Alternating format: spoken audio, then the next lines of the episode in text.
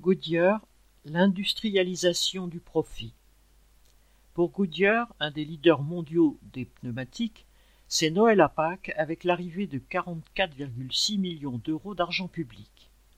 Castex a tenu à annoncer ce cadeau à la multinationale pour moderniser son usine Dunlop d'Amiens lors d'un récent déplacement dans le cadre du plan de relance et de la réindustrialisation de la France.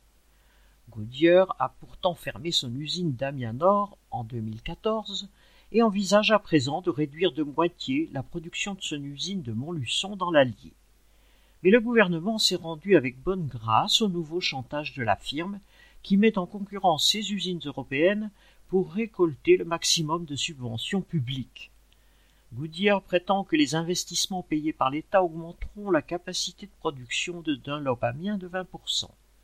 Il ne promet même pas de créer un seul emploi, juste de préserver pendant dix ans les huit cents emplois de l'usine, si on veut bien le croire. Ces dizaines de millions iront grossir encore les cent cinquante millions d'euros de bénéfices réalisés au quatrième trimestre 2021. Lucien Détroit